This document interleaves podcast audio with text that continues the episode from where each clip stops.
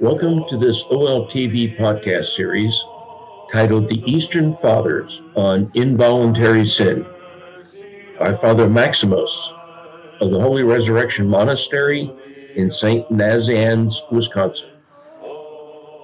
This fourth episode is part one of St. John of Damascus.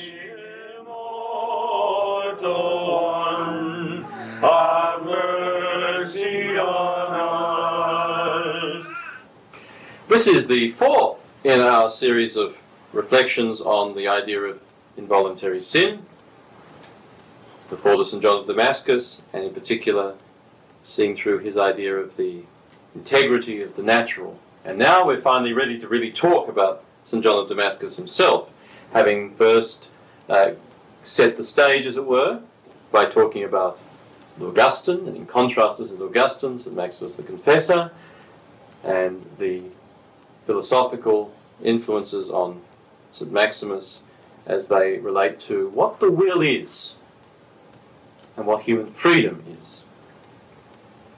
St. John of Damascus explicitly draws on the work of St. Maximus the Confessor in setting out his account of what it means to be free and human at the same time. What is the human will? What does it mean to have a will? And in fact, so uh, heavily does St. John draw on earlier writers, notably St. Maximus and also the Cappadocian Fathers. Some scholars, regrettably, have regarded Damascene as little more than an unoriginal recycler of other people's ideas. Father John Meyendorff, for example, proffered the view that there is, quote, no creation in Damascene's work. It is essentially a school manual. And certainly John's approach is very systematic. And certainly the fact he is able to be systematic because he, to some extent, had the work done for him. The synthesis that St. Maximus the Confessor brought to the various strands of Greek theology, drawing in the theology of St. Cyril of Alexandria, the Cappadocian Fathers, and so forth. This is something that uh, has been done for St. John by St. Maximus, and without that work, he couldn't have produced the range of writing that he did. But I would argue that we are mistaken if we dismiss St.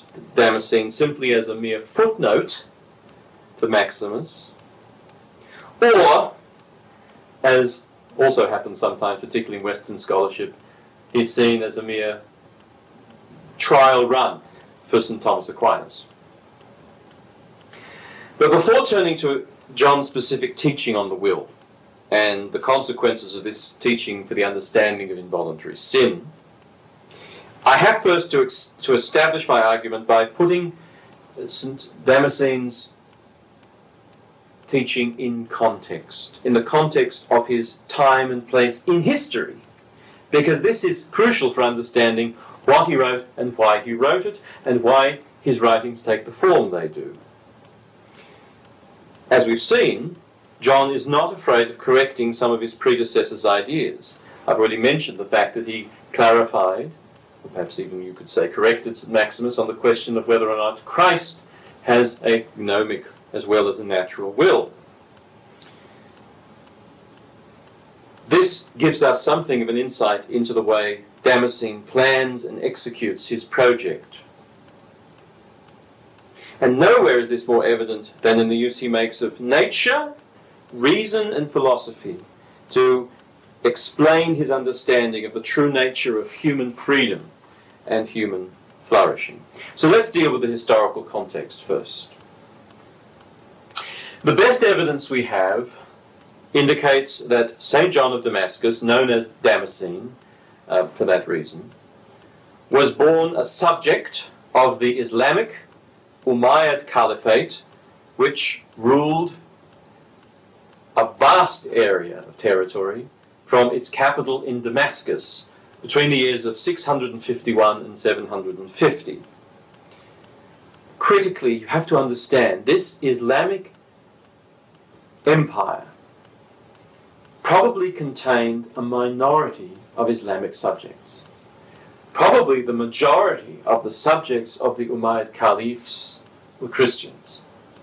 But not just, as it were, Orthodox Christians, that is, Chalcedonian Christians, uh, subscribing to the uh, four, or by St. John of Damascus's time, six ecumenical councils recognized by Constantinople and the church uh, to which St. John uh, belonged.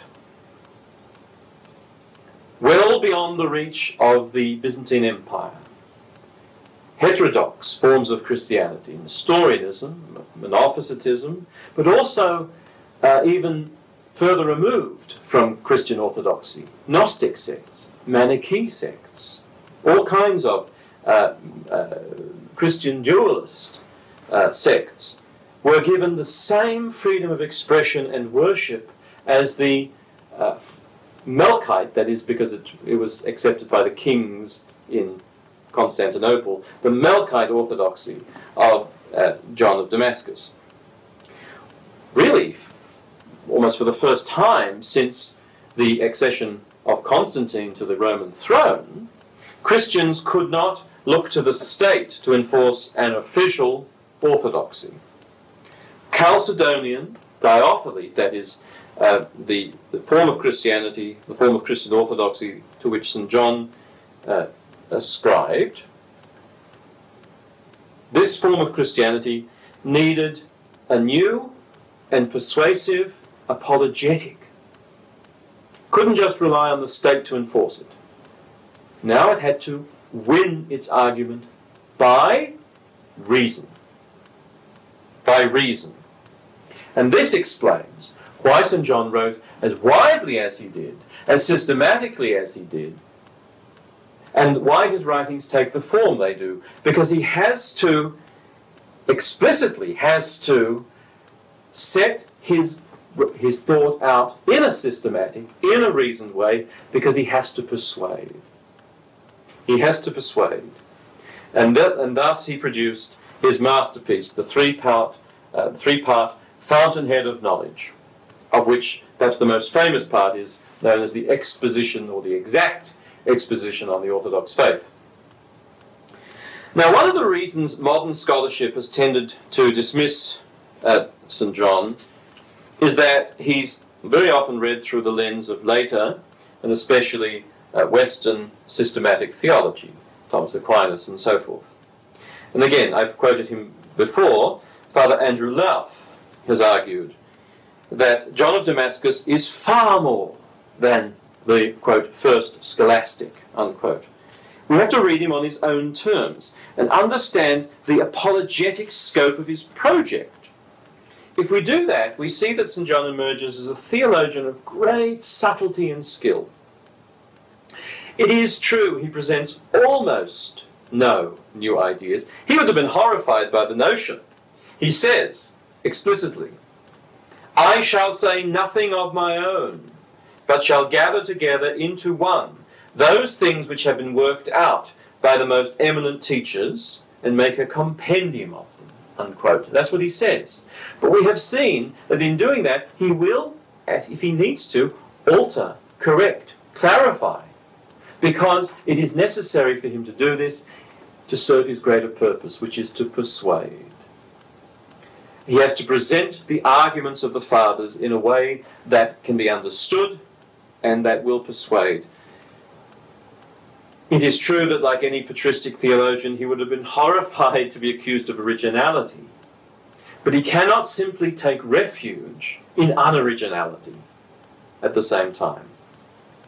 So he adapts the tradition to which he's heir in view of the pressing need of time and place.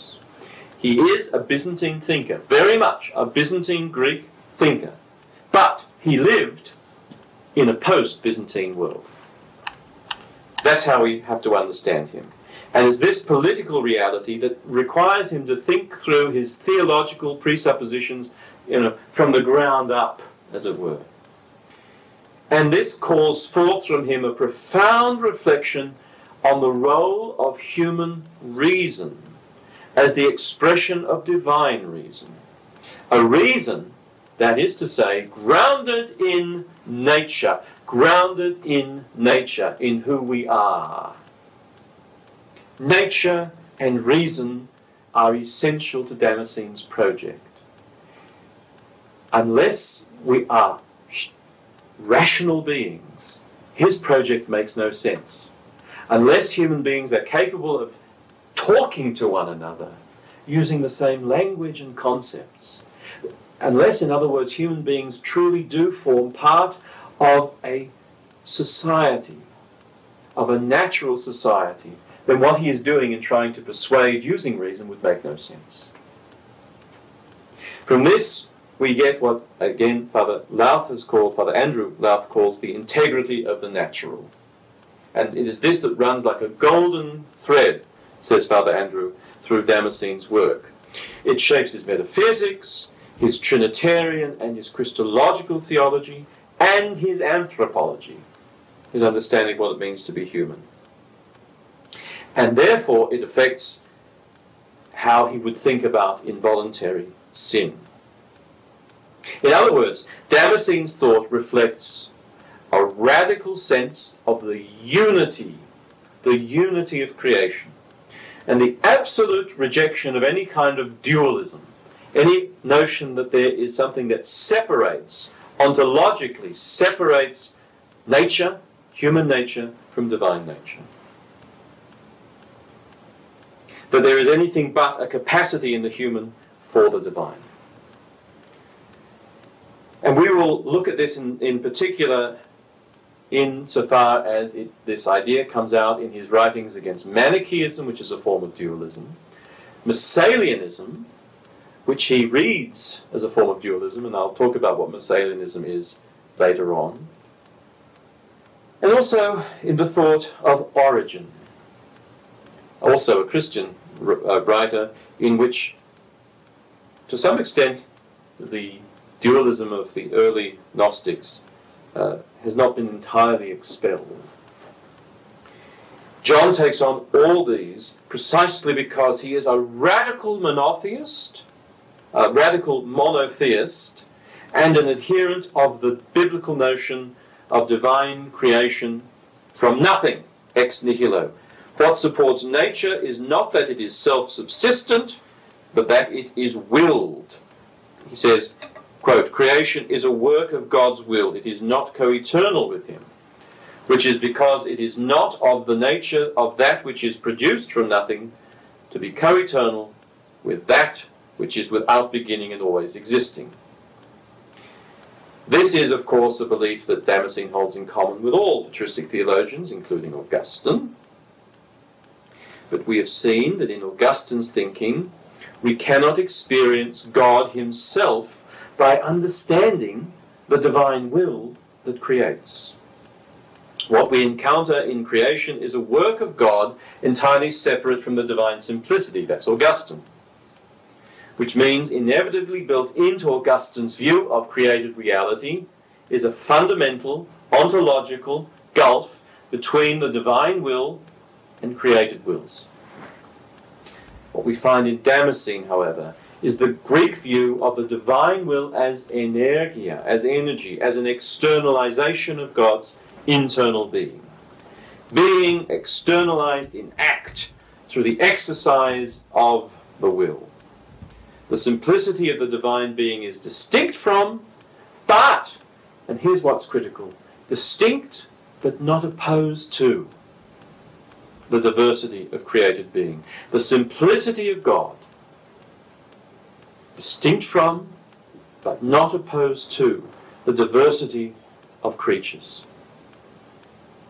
And in this, St. Damascene is testimony to the strength of Greek patristic theology.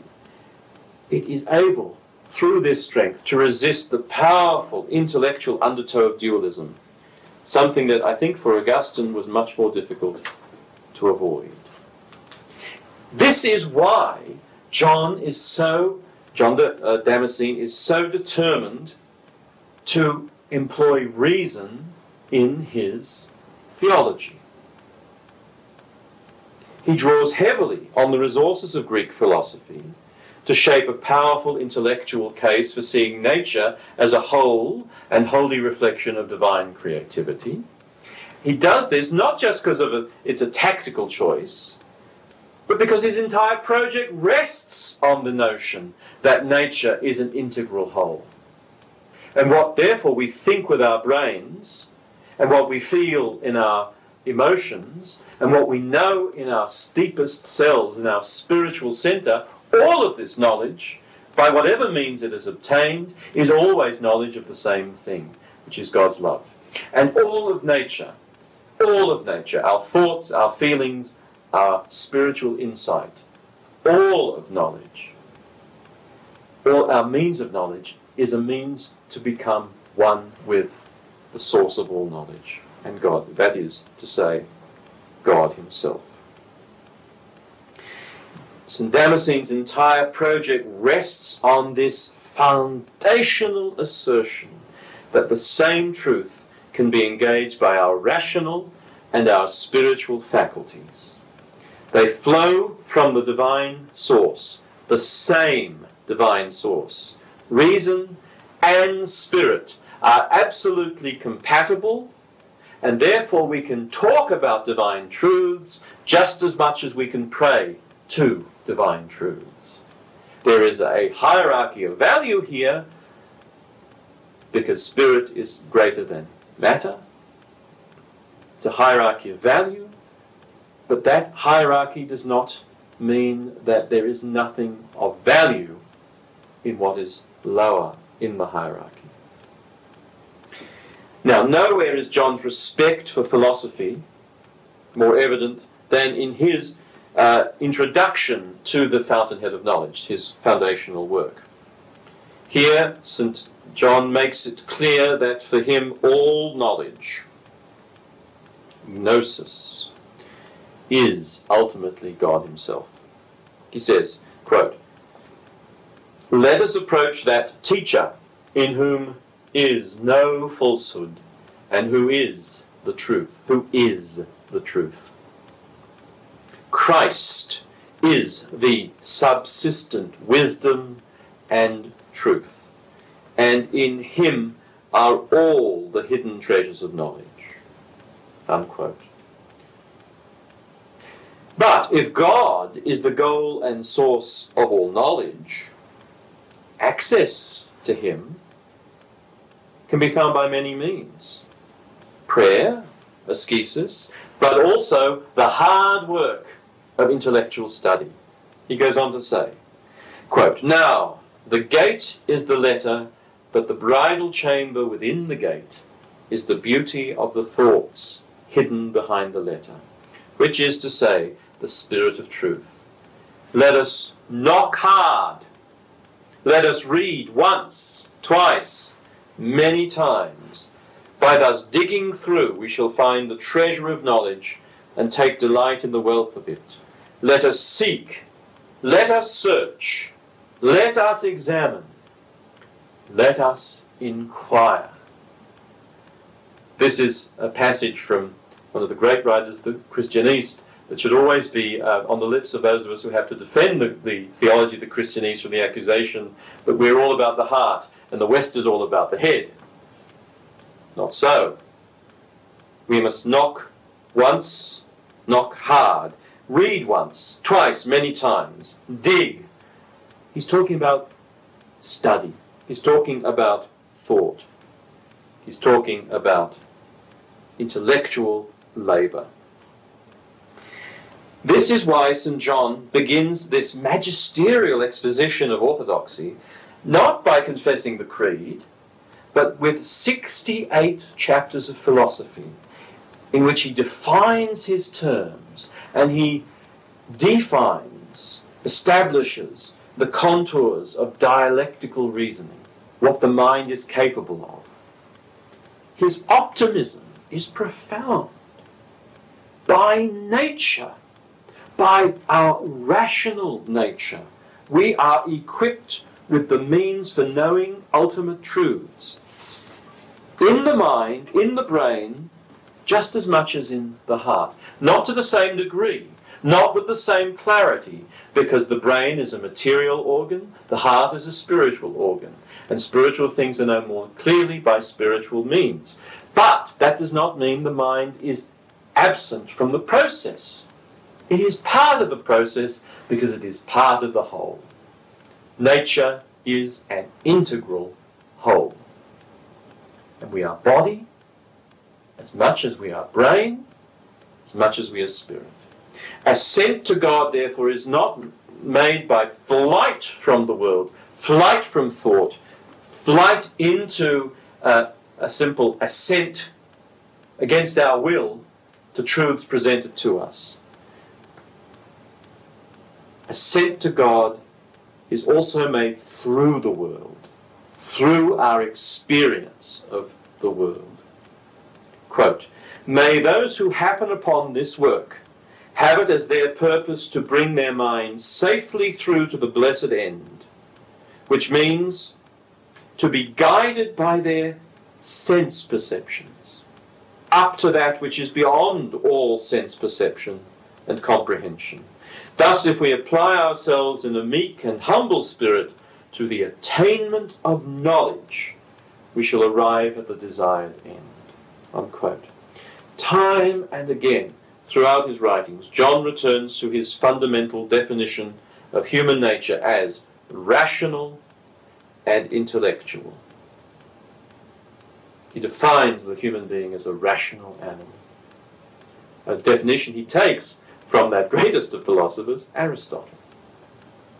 Importantly, this definition applies to the whole human being, not just the spiritual or the purely intellectual element. Because he is insistent that the material element, the material element, is capable of participating in the moral and spiritual enterprise in accordance with or against reason, depending on its habits and virtues. It is impossible to overstate the importance for Damascene's overall project, especially his moral vision that we're going to be outlining, his moral vision. It's impossible to overstate how important is this appropriation of basically an Aristotelian theory of human acts.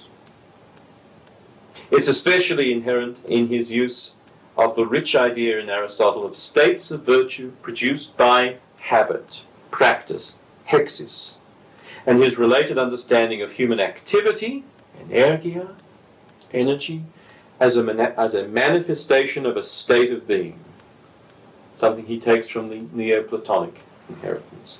And I'll return to this discussion later. Now, let's talk about human nature specifically. We really need to examine this anthropological pillar on which John builds his vision of what it means to be human and to flourish as a human being. The really load bearing concept is that while human beings are, each one of us is a composite, we're made up of material and spiritual elements. That's what individual human beings consist of. That's kind of the stuff out of which we're made. But that's not human nature. Human nature is a unity. This is what he says in the 41st chapter of his Dialectica, which is part of the fountainhead of knowledge, part of the, the philosophical introduction. He says, Now, even though men are said to have one nature, the individual man is not said to be of one nature.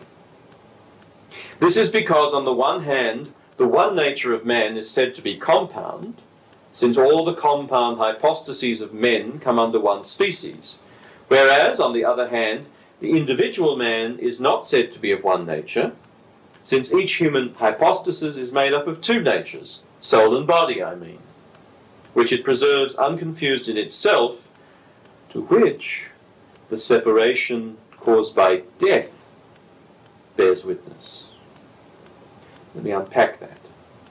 This passage sheds light on the meaning for St. Damascene of what is, for contemporary scholarship, a very troubling and highly debated concept. What exactly is human nature? Elsewhere, John explains that nature, physis, kind of is a specification of the na- notion of being. It's, a, it's being made concrete, in a way. It refers to uh, concrete existence made such through the, quote, implanting by God of an, quote, unchangeable and immutable principle, cause, and virtue in each species for its activity. Unquote. Now, taken at first glance, this seems to imply that human nature is highly defined and static. If that were true, then St. Damascene, I think, could justly be criticized as having set before us a, a, a vision of human nature which is very confining and constraining. And certainly, St. John does have a very, as it were, thick notion of what it means to be a human being. His theological anthropology is, as we've seen, based on the assertion of a, quote, unchangeable, immutable principle of humanity. And therefore, we are quite different from animals and angels. The principle, the unchangeable and immutable principle of humanity is different from the unchangeable and immutable princ- principle of an angel, for example. But we have to understand precisely what kind of principle he's talking about. The key lies in his insistence elsewhere in the same book that I'm quoting from, the Dialectica, part of the Fountainhead of Knowledge, that nature and form, the Greek word is eidos, form, that nature and form are equivalent terms. Form is a conceptual reality. It's an idea or a plan. And if we are formed by God, that means we're planned by God. We are divine ideas made real. That's what it means to be a human being. The divine idea of humanity made real. That's what it means.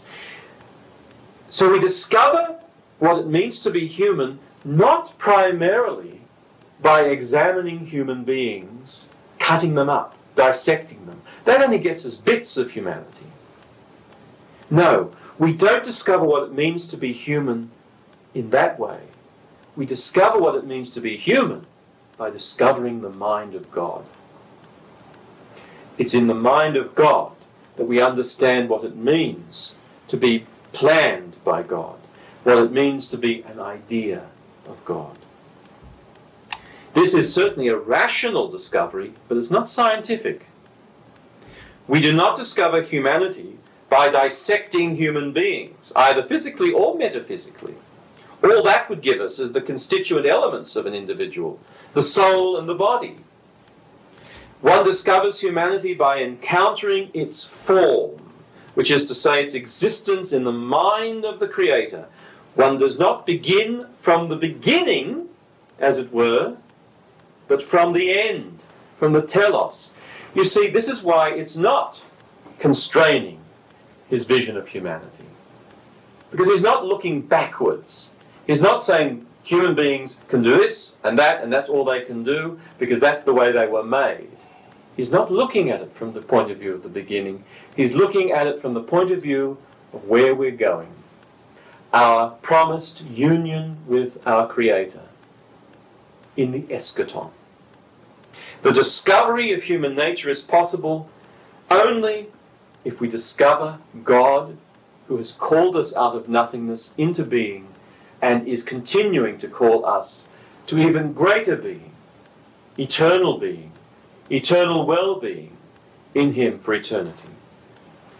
Therefore, for St. John, anthropology, the, the, the understanding of what it means to be human, is one of the essential tasks of theology. In this respect, St. John is drawing especially on the theology of the Cappadocian Fathers, most especially St. Gregory of Nyssa. St. Gregory of Nyssa taught that human nature, what he called Adam, can be discovered only from the point of view of the eschaton, when the full measure of the human race has been brought into being. St. Gregory insists that, quote, the entire plenitude of humanity was included by the God of all by his power of foreknowledge, as it were in one body. That's how closely related we are in patristic thought. One body. That's how it, can, it is possible that Christ, by becoming one of us, in a sense becomes, or at least enters into a relationship with every one of us. Because of the intensely close relationship humanity has, one with another. We are, as it were, one Adam, one body. The point is not just that humanity is made up of a certain number of individual human beings, but that in order to uncover the meaning of human existence, one must look forward, not backward, not to the side, forward to where we're going. So St. John would contend that human nature is not just the sum of its parts, not just the material and spiritual elements that make up each member of the human race, nor even the accumulation of those members themselves in some numerical sense. We don't discover what it means to be human from the ground up, as it were, as a collection of defining constraints. Human nature is not a closed box from which there is no escape. This is why today many scholars are so suspicious of the idea that there is such a thing as human nature. To some extent, they have uh, they're reacting against uh, an idea of natural law that says that we are the way we are because the way we are the way we are. We are constrained by our nature. We can do this, we can't do that. There is a law that we must follow. St. John would not deny that, but he would say, but there's so much more. Human nature does not constrain us. Human nature opens us up to the reception of God's love. Participation in humanity is already participation in God Himself because we are energies of God. That's the heritage of, of the of Plotinian thought in our theological tradition. We are already energy of God, and in that sense, we participate in God Himself. Born in His image and invited to attain to His likeness. The box is not closed, it opens to, to infinity. So, when St. John of Damascus says the principle of humanity is thus unchanging and immutable, he doesn't mean it in this static way we understand the absence of change in the material world. It's more like the unceasing dynamism of what the fathers call perichoresis, the mutual indwelling, the dance, the round dance, the mutual indwelling of the divine persons of the Trinity, in whom there is, as he says, one surge and one movement Again, this notion is rational but not scientific.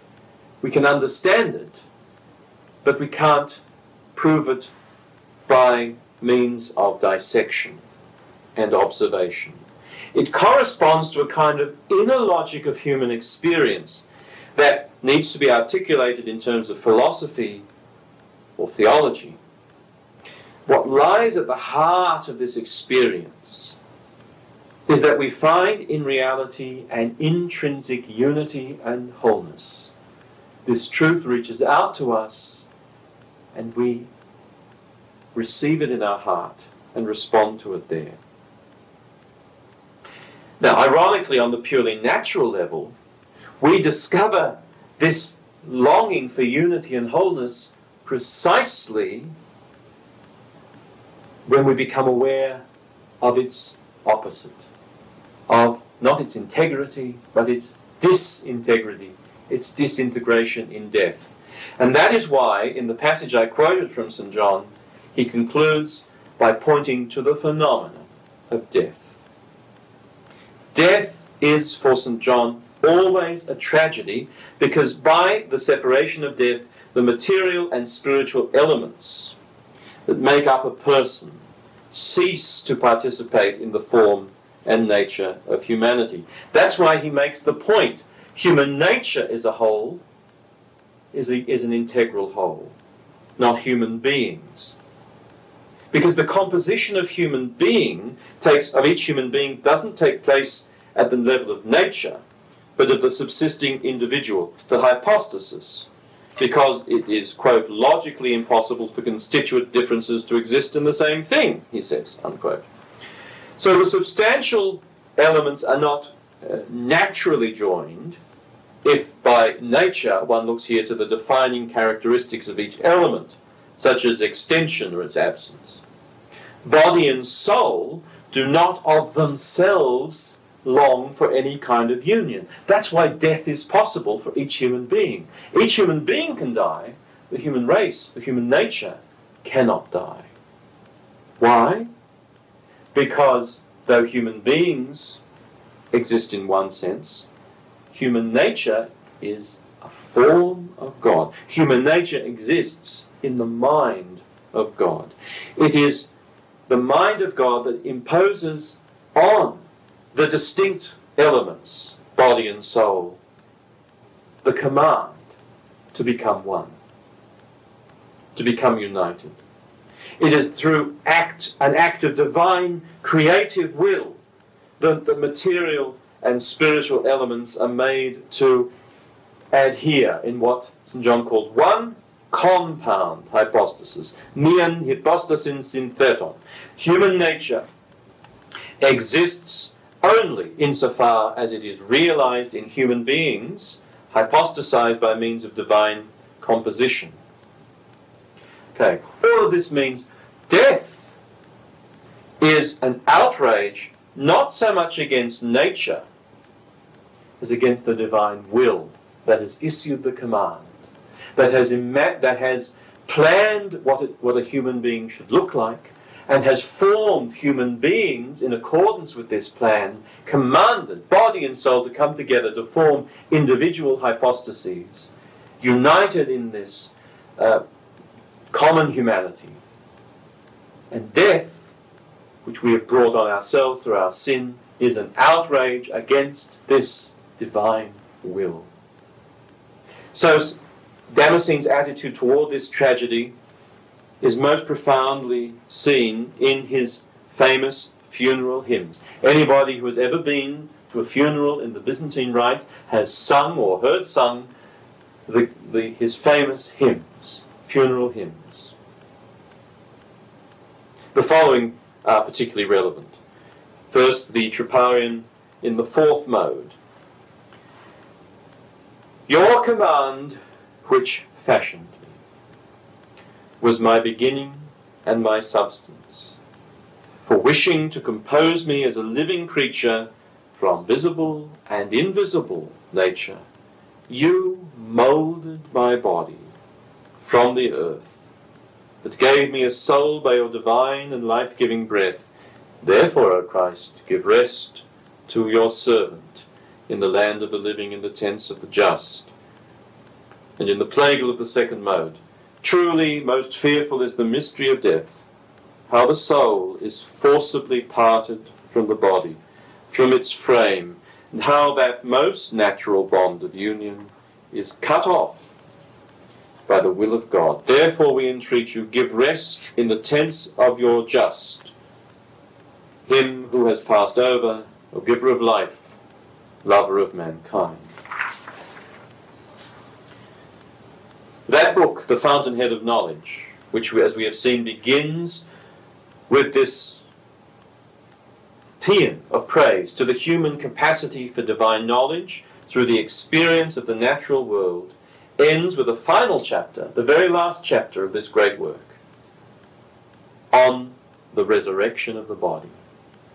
He says, quote, If death is defined as separation of soul from body, the resurrection is the perfect rejoining of soul and body, and the raising up again of the dissolved and fallen animal.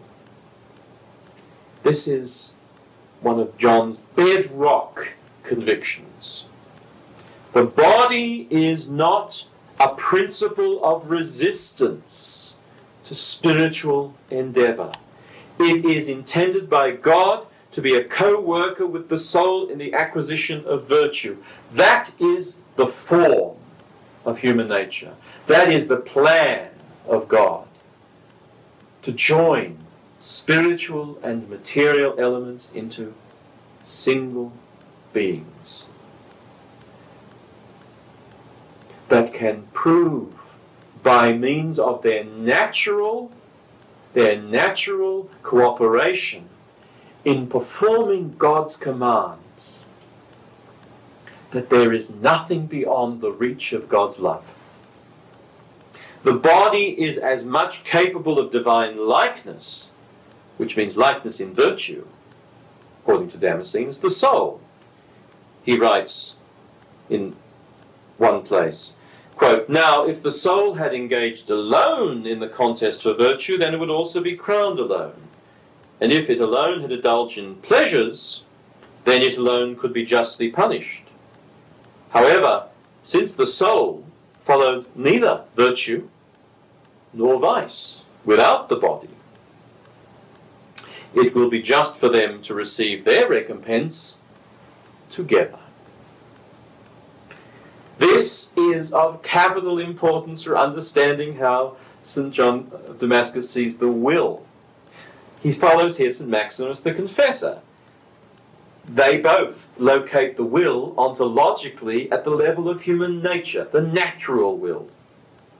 This means that the will relates to God's plan for humanity, form, energia.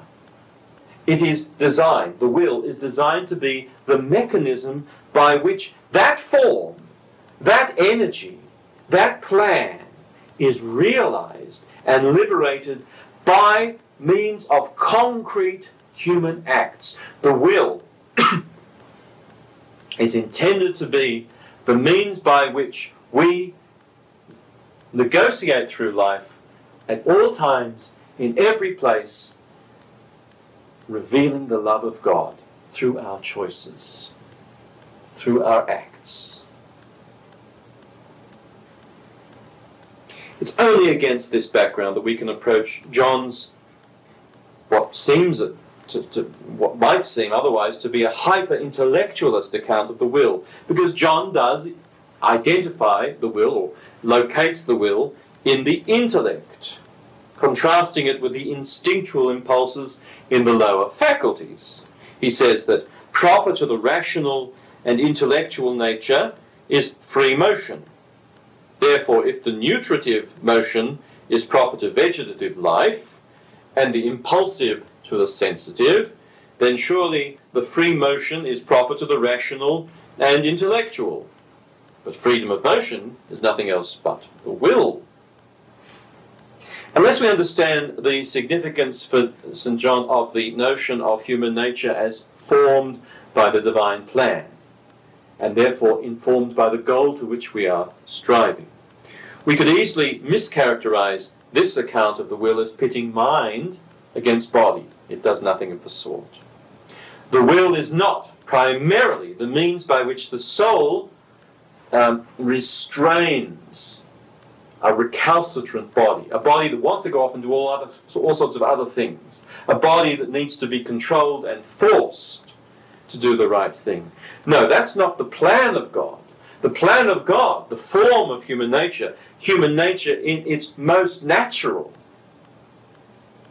is one in which the body willingly cooperates with the will in which the body is transparently the, me- the means by which the will realizes God's love in the world. Not so much soul restraining recalcitrant flesh, but above all the means by which the whole human person realizes his or her authentic and natural self. We discover ourselves to be free upon realization of our natural desires. Freedom is a kind of byproduct of the soul's willed activity, or its necessary condition. It's not a separate faculty. Better still, it's a mode by, or a phase within which we turn from the pull of necessity toward the freedom of ascent of God, toward God. We can speak of uh, possessing freedom, but this does not mean that freedom is a kind of accident, the way size and colour are accidents. They may change. Whether or not I am thin or fat, I'm still myself. But I can't lose my freedom without ceasing to be myself. Because freedom is the means by which I realize myself. In the measure that I have freedom, I am real. So, speaking of freedom, is and have merge in the same way that being and willing merge. The verbs reflect different modes of operation, but a single ontological reality. The active soul is always free, free to be. It is the passive soul, the soul being acted upon, the soul that is subject to passion, pathos, that finds itself subject to constraint. This has profound implications for our understanding of how John might incorporate involuntary actions under the rubric of sin. In the next talk, we'll consider how he defended this his basic philosophical and theological insights against the challenges of various alternative ways of seeing the world, various other dualist ways of seeing the world. Thank you.